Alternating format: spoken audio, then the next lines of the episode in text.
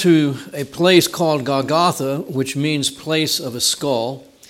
They gave him wine to drink mixed with mingled with gall, and after tasting it, he was unwilling to drink. And when they had crucified him, they divided up his garments among themselves, casting lots. In sitting down, they began to keep watch over him there. And they put up above his head the charge against him, which read, This is Jesus, the King of the Jews. At that time, two robbers were crucified with him, one on the right and one on the left. And those who were passing by were hurling abuse at him, wagging their heads, and saying, You who destroy the temple and rebuild it in three days, save yourself. If you are the Son of God, come down from the cross. In the same way, the chief priests, along with the scribes and elders, were mocking him and saying, He saved others, he cannot save himself. He is the King of Israel. Let him come down now from the cross, and we shall believe in him. He trusts in God. Let him deliver him now, if he takes pleasure in him, for he said, I am the Son of God. And the robbers also who had been crucified him with him were casting the same insult at him. Now from the sixth hour darkness fell upon the land until the ninth hour. And about the ninth hour Jesus cried out with a loud voice, saying, Eli, Eli, lama sabachthani that is, My God, my God, why hast thou forsaken me? And some of those who were standing there, when they heard it, began saying, This man is calling for Elijah. And immediately one of them ran, and taking a sponge, he filled it with sour wine and put it on a reed and gave him a drink. But the rest of them, he said, Let us see whether Elijah will come to save him. And Jesus cried out again with a loud voice and yielded up his spirit. And behold, the veil of the temple was torn in two from top to bottom, and the earth shook, and the rocks were split, and tombs were opened, and many bodies of the saints who had fallen asleep were raised. And coming out of the tombs after his resurrection, they entered the holy city and appeared to many. Now the centurion and those who were with him, keeping guard over Jesus, when they saw the earthquake and the things that were happening, became very frightened and said, Truly, this was the Son of God. And many women were there looking on from a distance who had followed Jesus from Galilee, ministering to him, among whom was Mary Magdalene, along with Mary, the mother of James, and Joseph, and the mother of the sons of Zebedee. And I'll pray. God, we're again just thankful for all that you've given us of yourself and what you've recorded in your word of yourself and your ways. And I again ask God that, that you would just be working here by your Spirit and through your word to draw our hearts to yourself, and that we would yield to you and love you and obey you, God, as you desire. In Jesus' name, amen. You may be seated. Good to see you all on this um, first day of the year. God has been so faithful again this past year. I know we all had, as we all do, because we live in a fallen world, we all had many trials and things that we trusted God for, and we've seen God just again be so faithful. At the end of every year, we can say, God is good, God is faithful, and no matter the fears that we may have for the coming year, knowing that God will be good and God will be faithful because He never changes. There is one announcement that I thought of, um, and we don't have the bulletins, but um, Sanctity of Life Sunday, we, all, we traditionally now have a um, um, baby dedication Sanctity of Life Sunday. So that'll be coming up, I believe, Kat, you can confirm, the 22nd of January? She doesn't know? Okay.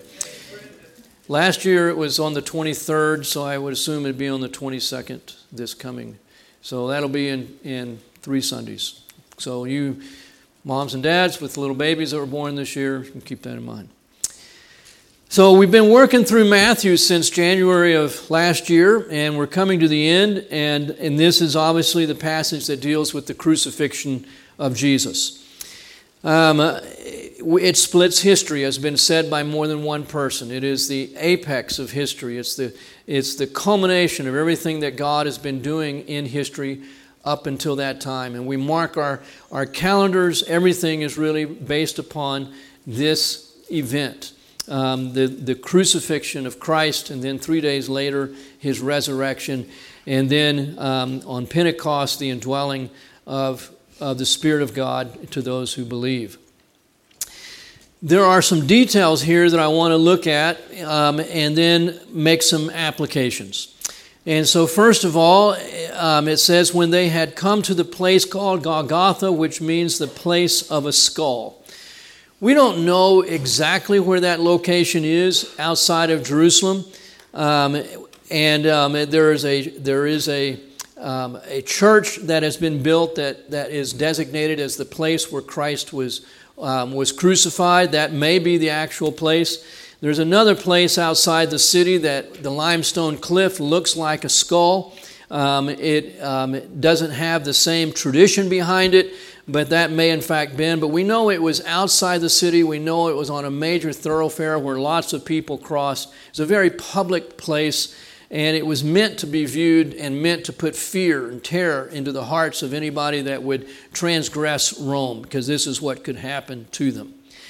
And so Jesus, as you remember, before he was even crucified, had already suffered tremendously, and he's lost um, an, an, immense amount of blood. He was so weak he couldn't carry his own cross.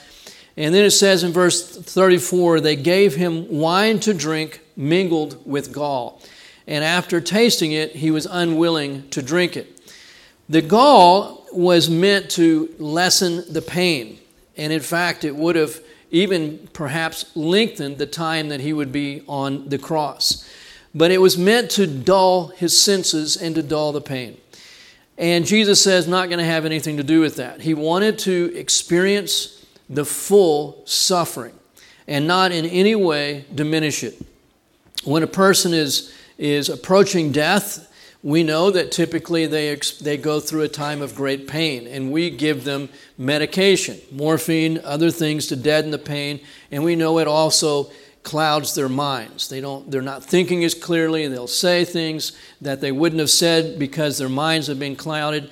And Jesus has wanted his mind to be as clear and sharp as possible during this time and to experience, without any deadening of, of, of his senses, the full scope of the suffering that God has appointed for him.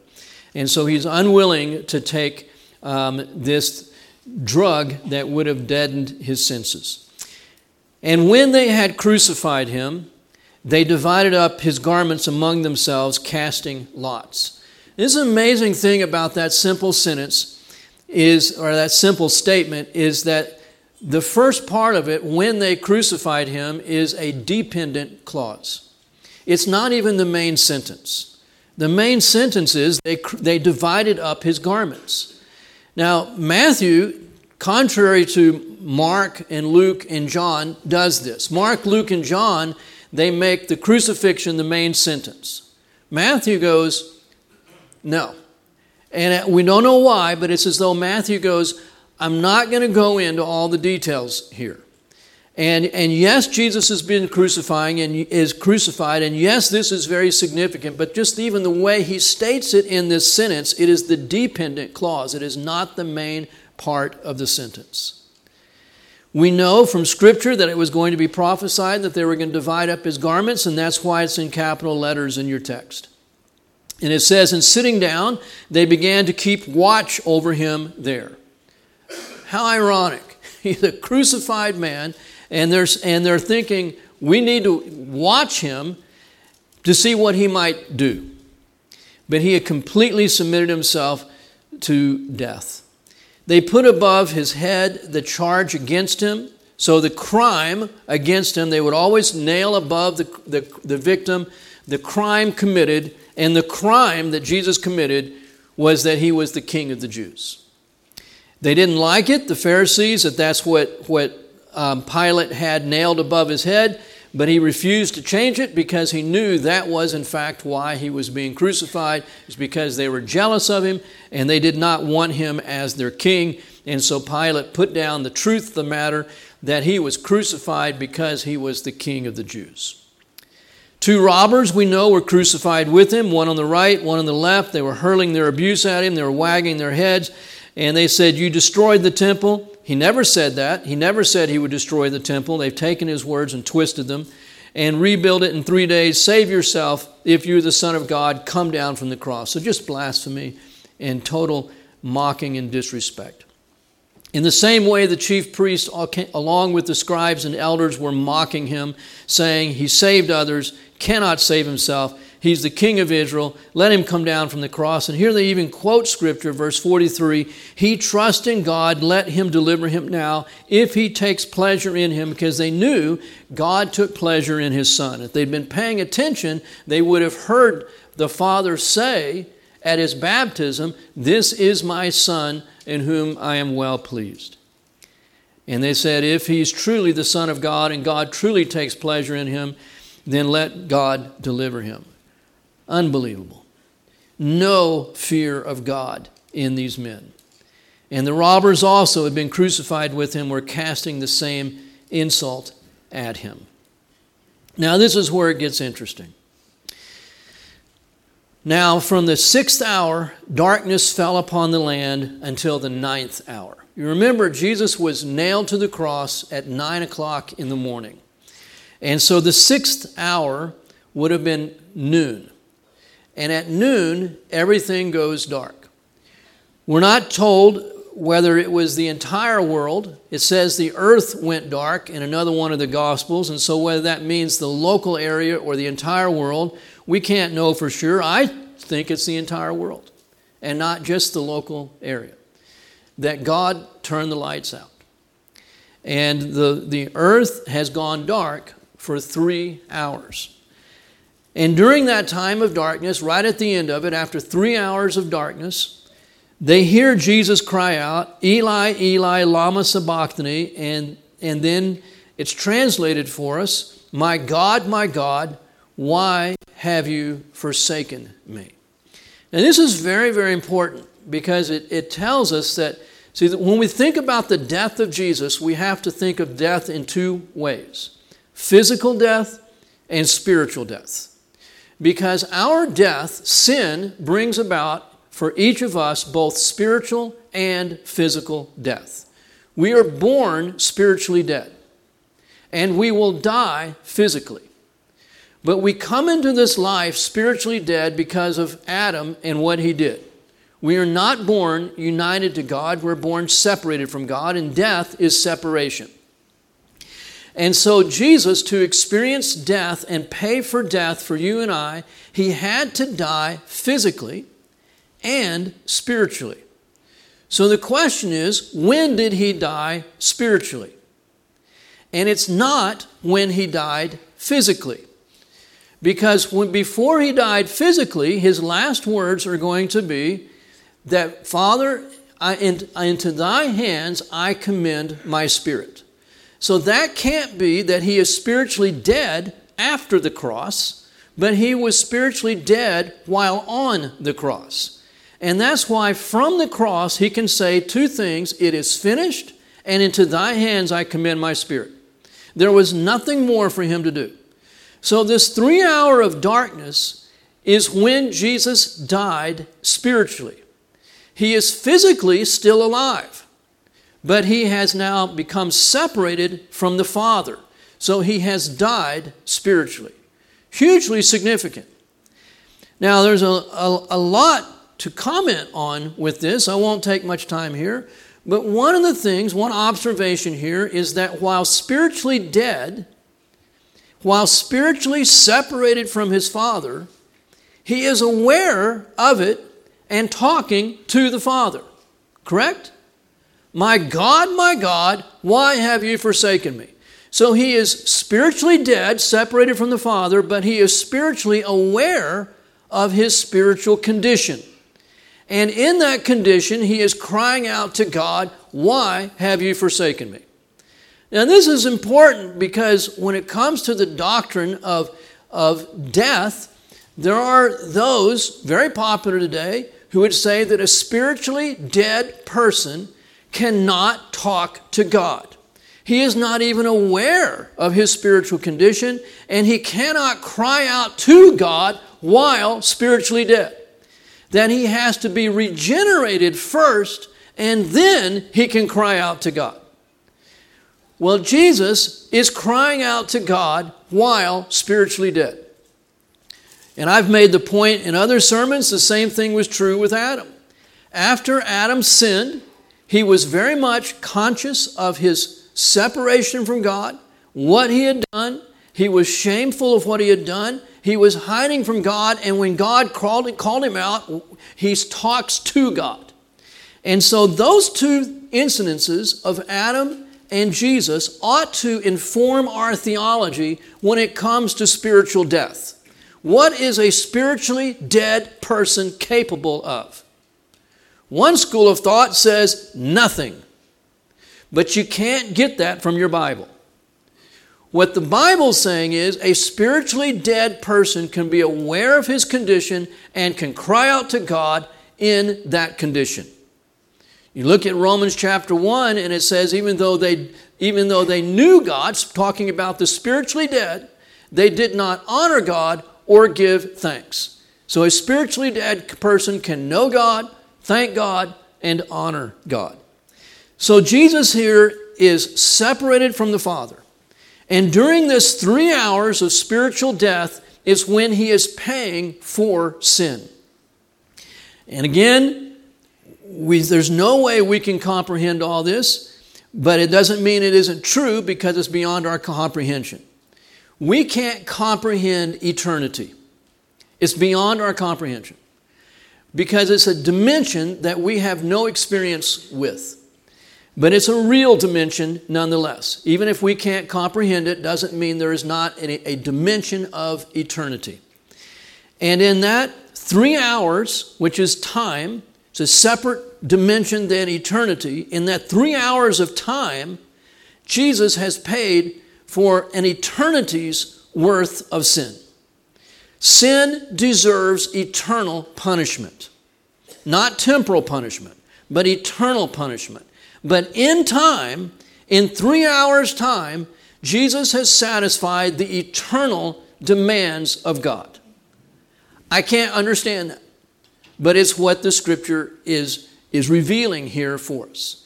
So much satisfied that when he does cry out with a loud voice, he says, It is finished. Everything that sin would, would, would that, that God demands because of sin, everything has been paid for. It is finished. So, this is a tremendous thing that's going on here. And this darkness is symbolic of Christ's separation from the Father.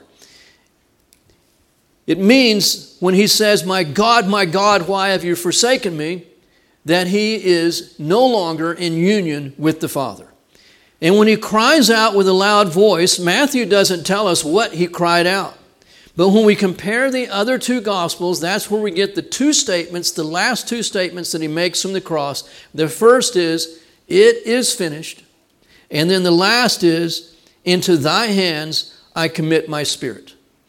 Now, when he cried out, Eli, Eli, it's understandable that the crowd standing around thought he was saying, Elijah, Elijah. Understandable because he would have been very difficult to understand at this time.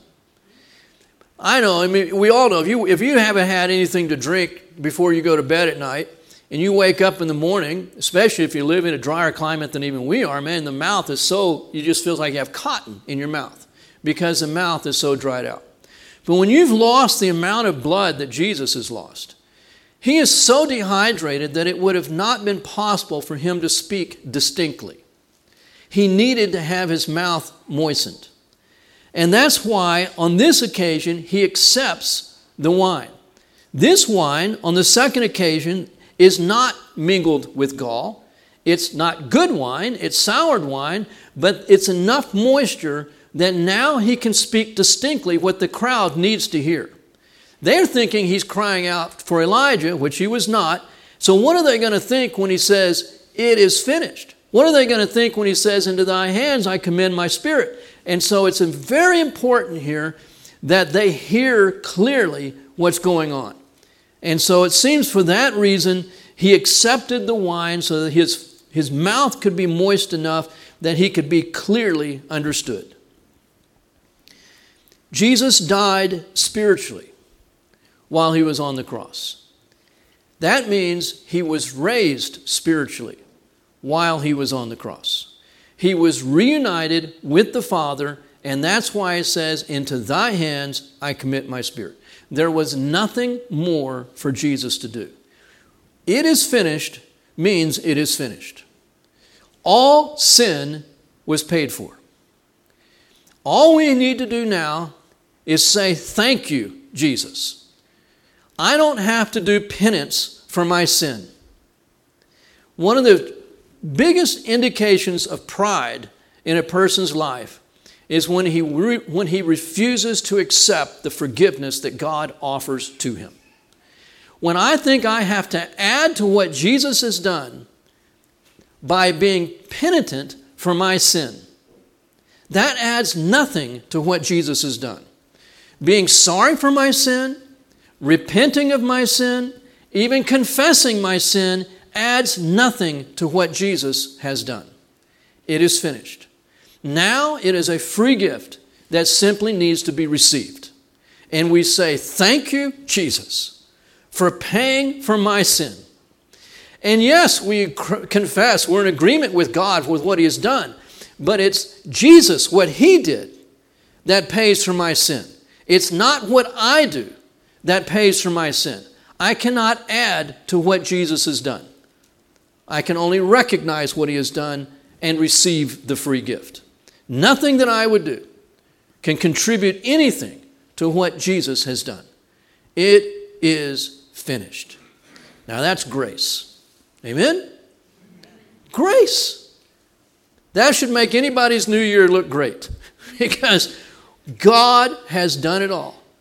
And we are forgiven sinners, reconciled to God through the blood of Jesus Christ by the grace of God. But here, and I know I'm repeating myself, but I need to hear myself say these things over and over again. Though we are saved by the grace of God, God's intention was never for us to only experience His grace. The grace of God has been extended to us that we might know the life of God. Grace is not the goal, life is the goal. And as Romans chapter 6 says, if you want to just merely experience the grace of God, then just sin. Because where sin abounds, grace increase where sin increases, grace abounds all the more. But he goes on there in Romans 6, and Paul says, We have not been saved, actually, the end of chapter 5, we have, we have not been saved to simply know the grace of God, but grace leads us to eternal life. So we say, Jesus, thank you for paying for it all. Thank you. And thank you for the grace that has been bestowed upon me. But this grace isn't so that I could just go on my merry way and have a happy new year. But this grace is that I might enter into the very life of Jesus and that his life would become the controlling, dominant influence of my life that I could truly say with Paul, I have been crucified with Christ. It is no longer I who live, but Christ lives in me. And the life that I now live in the flesh, I live by faith in Him who gave Himself for me, who delivered Himself up for me, who loved me and gave Himself for me. Jesus died spiritually on the cross and he rose spiritually while still physically alive.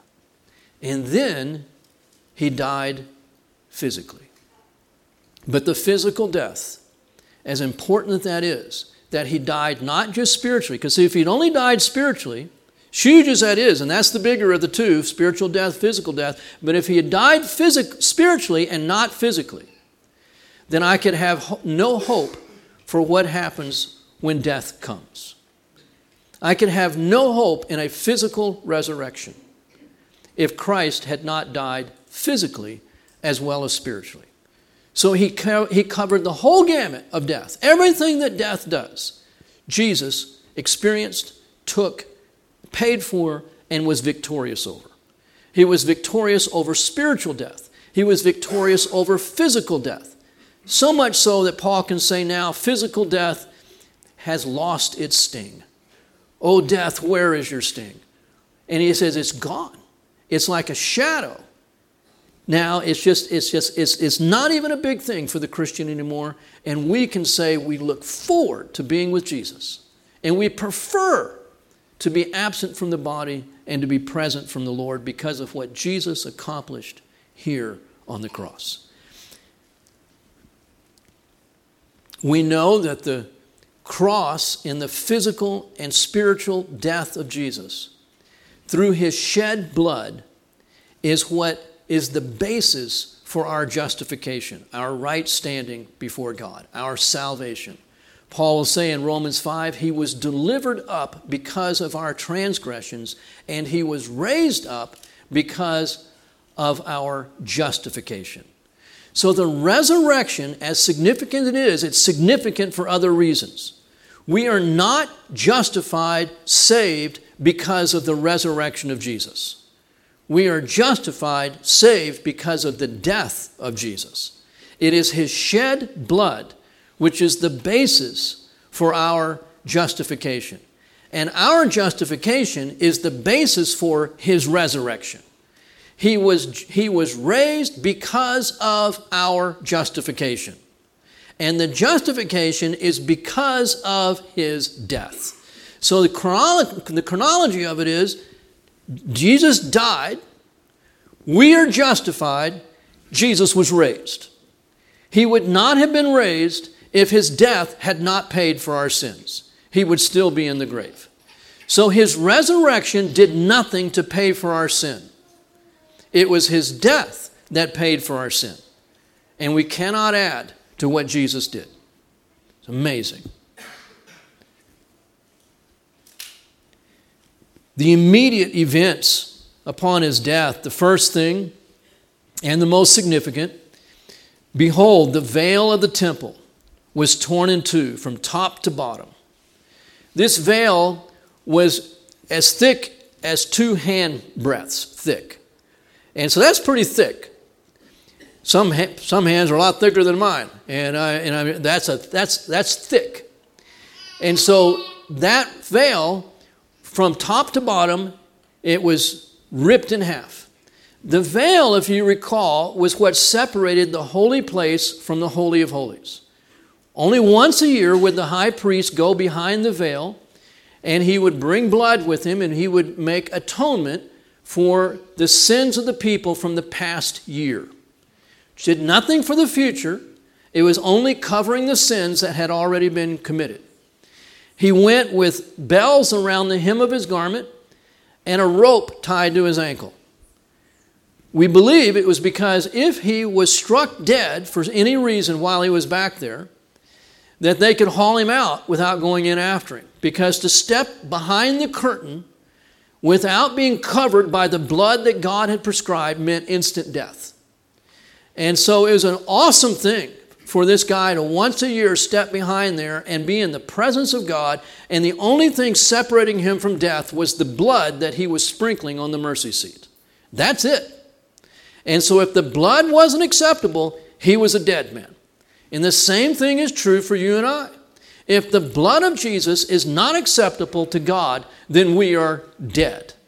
We have no hope of having life. And so the high priest doing that once a year every was always a constant symbol that we are separated from God and should and, are, and, are, and should live in fear of being struck down because of the holiness of God. And now the veil's been torn. Only because sin has been paid for. And when that veil's torn, people aren't dying. And it's because God has covered, taken our sin, canceled the certificate of debt against us. And the image here is that we have now access to God.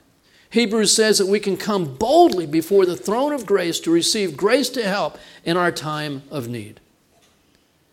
This is what was accomplished, the immediate thing that was accomplished, not because of the resurrection of Christ, but because of the death of Christ. And God was satisfied with the blood that we have complete access to God. I appreciate Watchman Nee on this point, where he, he says, The blood is for God. The high priest, nobody saw what was going on in the Holy of Holies, just God did. The blood was for God. The blood of Christ dealt, deals with my problem that I, that, that I can't approach God. The blood satisfies God. The crucifixion deals with me. The crucifixion, Watchman Nee says, is, and this is where I'm going next with the application of this, is about me. But the blood is about God. The veil was torn in two from top to bottom. The earth shook, the rock split, the tombs were open, and we don't know what to do with this. We take it as true, but we, nothing more is ever said about it. Many bodies of the saints who had fallen asleep were raised. Saints, not just dead people, any dead people, but dead saints, dead believers were specifically raised. We don't know for sure if they were raised right at that moment, it appears to be, or if they were raised, it says, verse 53, and coming out of the tombs after his resurrection. That makes it sound like it was three days later. But we, we know that they appeared, they went into Jerusalem, and they appeared to many, and then we don't know anything more about them. Did they die again? Were they ascended into heaven? Nothing said. 54th, the centurion and those who were with him, keeping guard over Jesus, when they saw the earthquake and the things that were happening, they became very frightened and said, This, truly, this was the Son of God. They could see it. The centurion could see it, even if the Pharisees, the Sanhedrin council, couldn't. There were many women that were standing at a distance, probably because he would have been stripped naked. Remember, they divided up all his clothing. And so sometimes my understanding is that the Romans, after they stripped a person naked just for the, for the shame of it, just adding shame to shame, they would put another cloth around him. We don't know if they did that with Jesus or if they just left him naked. Probably left him naked because it says these women were standing at a distance. And it would seem is because they don't want to be too close to see him in all the details. And then he's buried. Verse 57 And when it was evening, there came a rich man. Evening of what? The same day of his crucifixion, a holy day, the day of Passover, the day that the, that the Jews and the Pharisees were celebrating Passover. The same day that they were unwilling to go into Pilate's palace because they didn't want to become unclean. Right? Same day. And so the religious leaders wouldn't even go to Pilate's palace because they didn't want to become unclean. But this guy, Joseph, first time we've heard of him, Joseph of Arimathea, and very little information that Matthew gives. We look at the other gospel accounts and we know that he's one of the members of the Sanhedrin Council. Another one the gospel writers says he's a prominent member of the Sanhedrin Council. And he goes, I don't care. This religious ceremony of not being defiled obviously is an empty ceremony for all of my colleagues. And there's something bigger here than not being defiled. And he says, What can this religious defilement mean if this one has taken away all my sin? And Joseph understood it. And he goes, It's a bigger deal to be right with God than to be concerned about these rites of religious defilement. We're told that not by Matthew, but again by one of the other writers, that he gathered up his courage and he went to Pilate. So it wouldn't have been an easy thing to do. To, uh, to just come out because he was secretly, it says, a disciple. And so now the secret's gone. And he comes out and exposes himself to Pilate as a genuine disciple of Jesus, the man who had just been crucified and says, Sir, I'd like to have his body. So it came about when it was evening, there was a rich man from Arimathea named Joseph, who himself had also become a disciple of Jesus. This man came to Pilate and asked for the body of Jesus.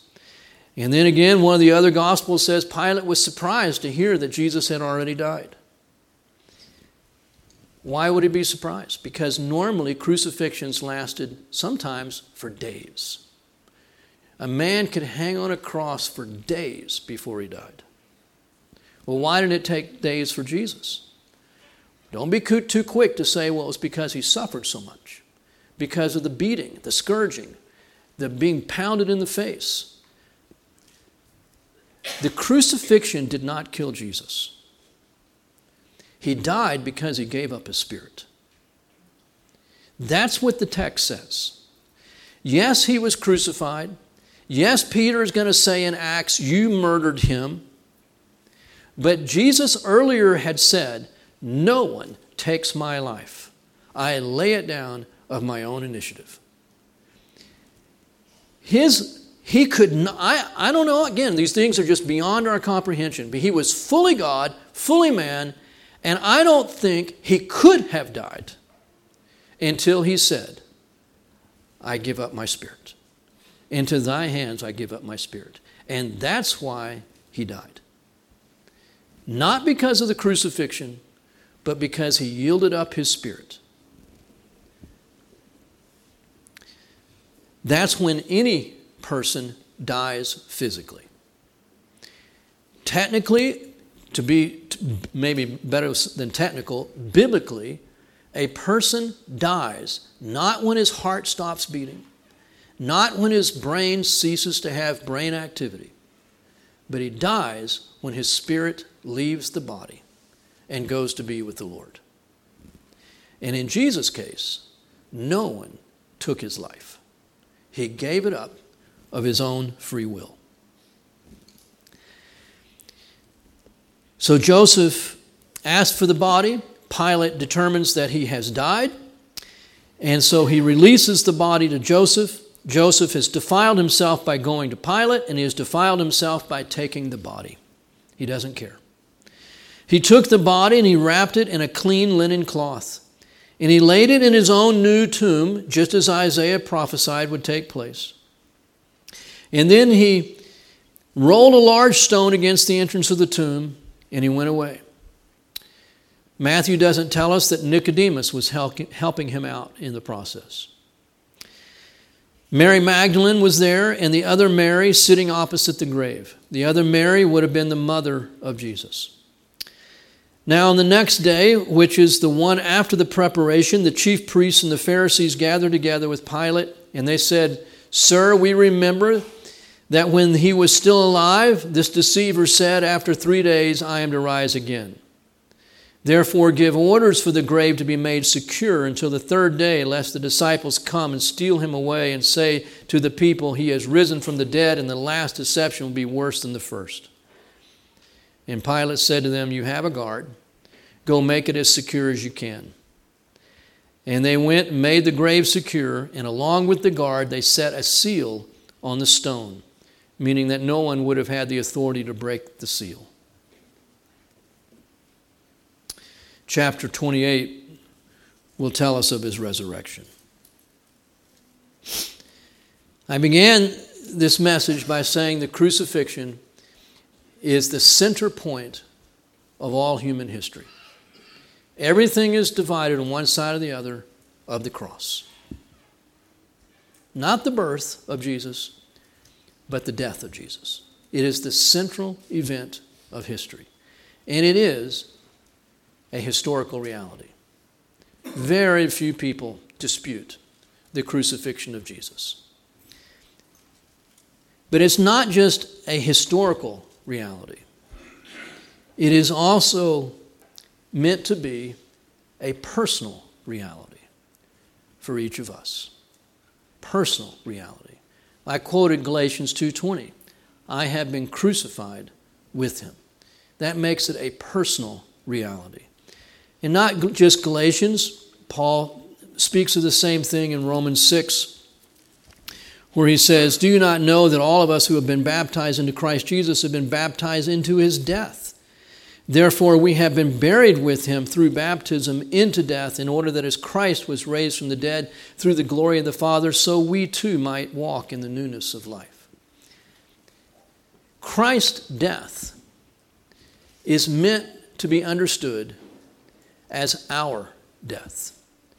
And when we place our faith in Jesus to save us from our sin, God says at that moment, He views us as having been crucified with Christ. Clearly, that wasn't a physical crucifixion. none of us died physically when we placed our faith in Christ.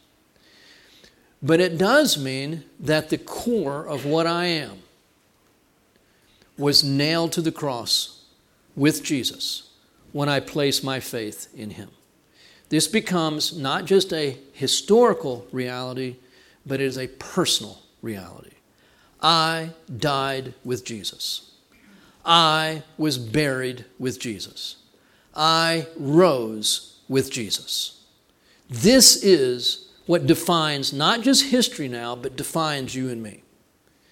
We ought to be able to say that you cannot understand me apart from the death of Jesus Christ. The death of Jesus is not just the central issue of history, it is the central issue for me.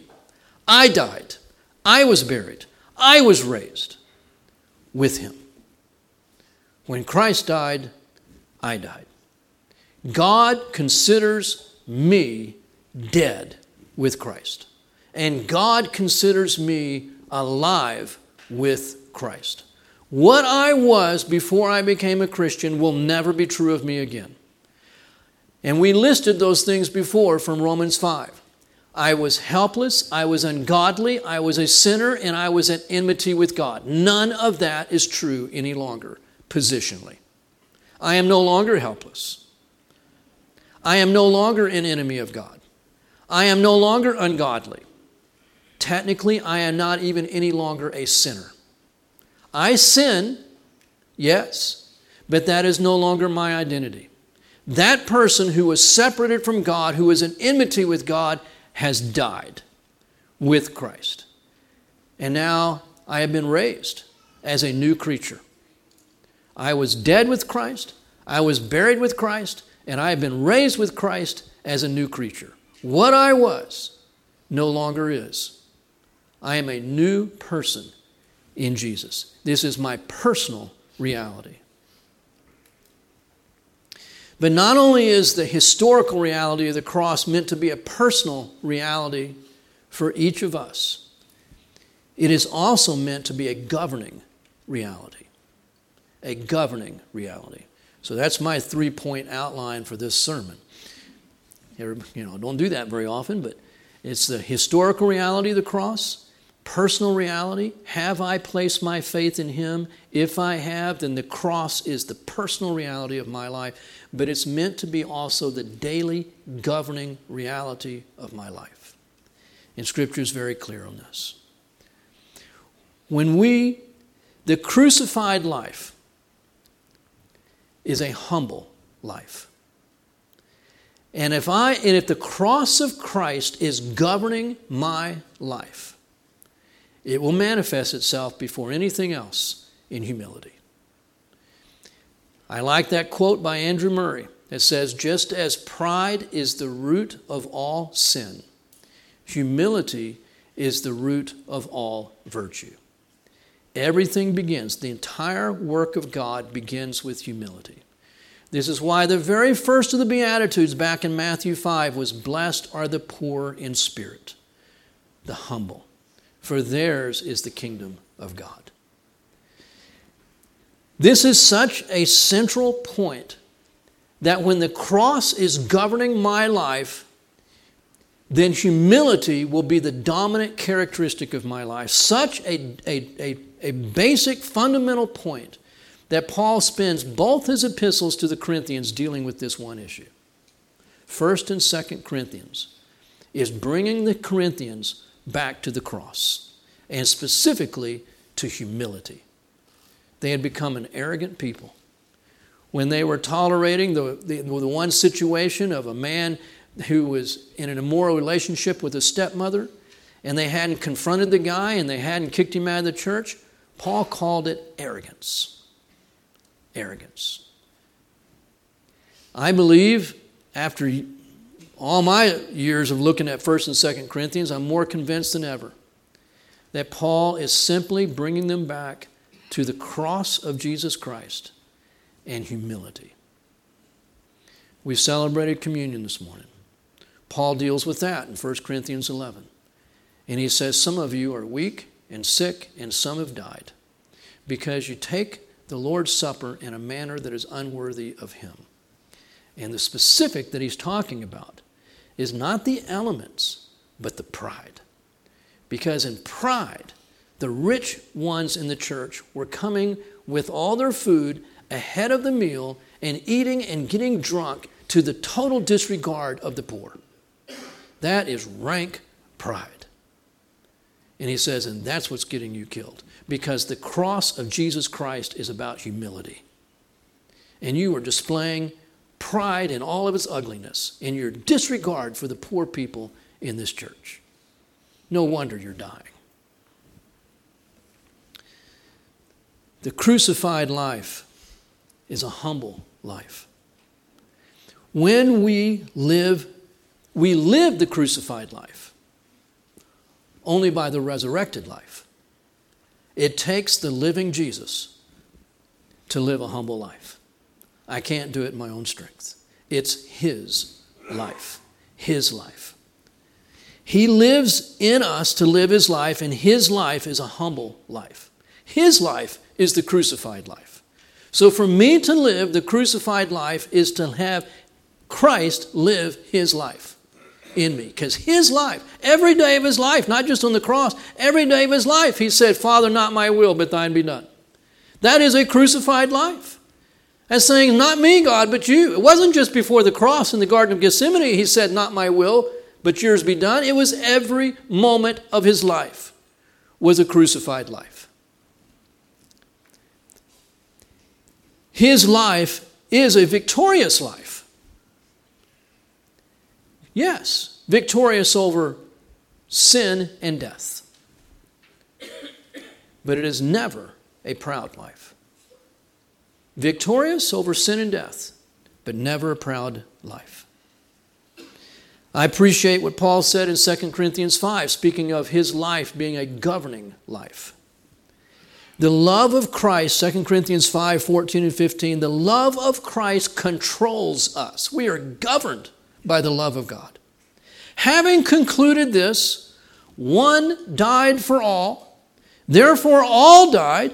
And he died for all that they who live should no longer live for themselves, but for him who died and rose again on their behalf.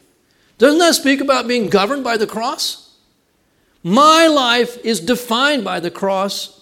My life is governed by the cross. I would not be what I am except by the cross of Jesus Christ. And Paul's saying, and you cannot explain my life today except by the cross of Jesus Christ. This is why he was willing to become the dregs of society and the scum of the earth. He describes in both 1st and 2nd Corinthians. It's why he was willing to go poor while others became rich. It's why he was willing to not count life as dear unto itself. It's a humble life. His life reproduced in us the cross for Jesus meant separation and even condemnation. The cross for us means union with Him and no condemnation. There is no condemnation for those who are in Christ Jesus. The cross for Jesus meant being forsaken. The cross for you and I means being loved and never forsaken. For him, the cross meant complete emptying of self. And for us, it means fullness of life. You cannot understand Jesus apart from the cross.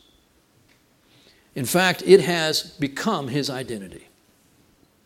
It is who he is.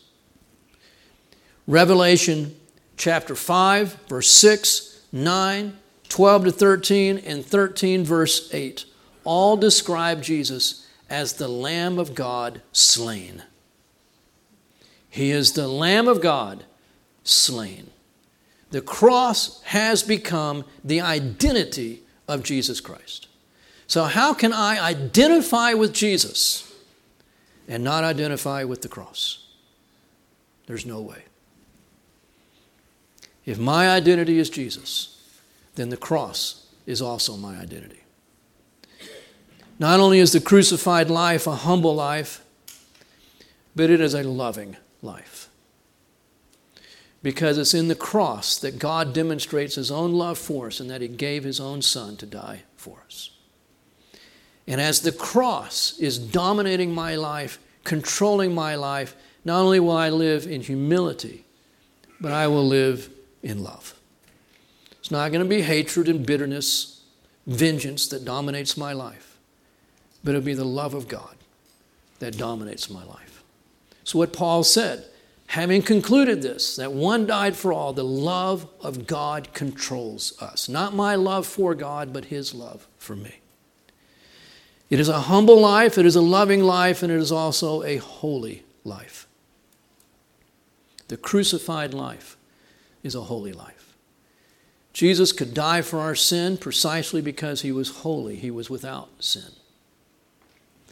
And when his life, the crucified life of Christ, is being reproduced in me, sin becomes very, very serious. I want nothing to do with it. God has stirred something up in me. It's His life, His nature within me that I grieve over the things that grieve God. It didn't used to be that way. I want a holy life. And it's not legalism, it's love. I love Him because He loved me. And I know what, he, what his, his estimate of sin is the cross. And how can I continue, as Paul says, how can we who died to sin continue in it? But he died that we might be victorious because he's victorious over sin and death. We know Jesus said, If anyone wishes to come after me, he must deny himself and take up his cross and follow me. Here's a couple questions in conclusion. Didn't think I was going to be taking this long, sorry. First question has the historical reality of the cross become my personal reality, my personal identity? The answer to that question depends on whether or not you have received the free gift of eternal life. If you have, then the historical reality is your personal reality. We may not fully understand it, I get it. But God says what happened in history has happened to you. You have been crucified, buried, and raised with Christ because you have received the free gift that's been given to you. Then the second question is Has the historical reality become the governing reality of my life? And I believe Paul would go one more question off of that one. Has it become the governing reality of this church. Because in, in Corinth, it was not. The cross was a personal reality for everybody in that church, but it was not the governing reality of the church. They were not a humble people, they were an arrogant people. If the resurrection message, and I love preaching that Jesus is alive, but if the resurrection message extinguishes the crucifixion message, if it extinguishes the cross, it is not truly the resurrection that we are preaching. Because you can't know the life of Jesus apart from the death of Jesus. And Paul never, this is why the communion, as often as you do this, you proclaim my death. We cannot get away from the death of Jesus. It is on the basis of his death that I am saved on the basis of his shed blood that I've been made clean. Paul never ceased to preach Christ crucified. He never ceased to preach Christ is alive. It's two sides of the same coin. He's alive. But Paul says, we preach Christ crucified. He lives in me to live the life that he lived, which was a crucified life. The victory of his life is power over sin and death. It is not a life of perpetual good health, prosperity, problem free living. These things are nothing in comparison to the real victory and power and they cheapen the message and purpose of the cross. I'm okay with saying a Happy New Year. How many times do you hear people also say, and a prosperous New Year? That is not the message of the cross. The message of the cross is death to self, victory over sin and death, humility, love, holiness. The message of the cross is Jesus who gave himself for us. These things are the message of the cross. I'll close us in prayer. God, thank you for giving your Son for each of us. Thank you, God, for this enormous, indescribable, inestimable gift beyond all value. Truly worthy is the Lamb who was slain to receive glory and honor and power. Lord, I pray that in this new year that we would never depart from Jesus who was crucified and rose again.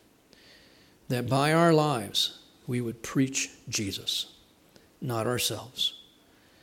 That we would live the crucified life of humility and love and holiness for your glory. In Jesus' name, amen.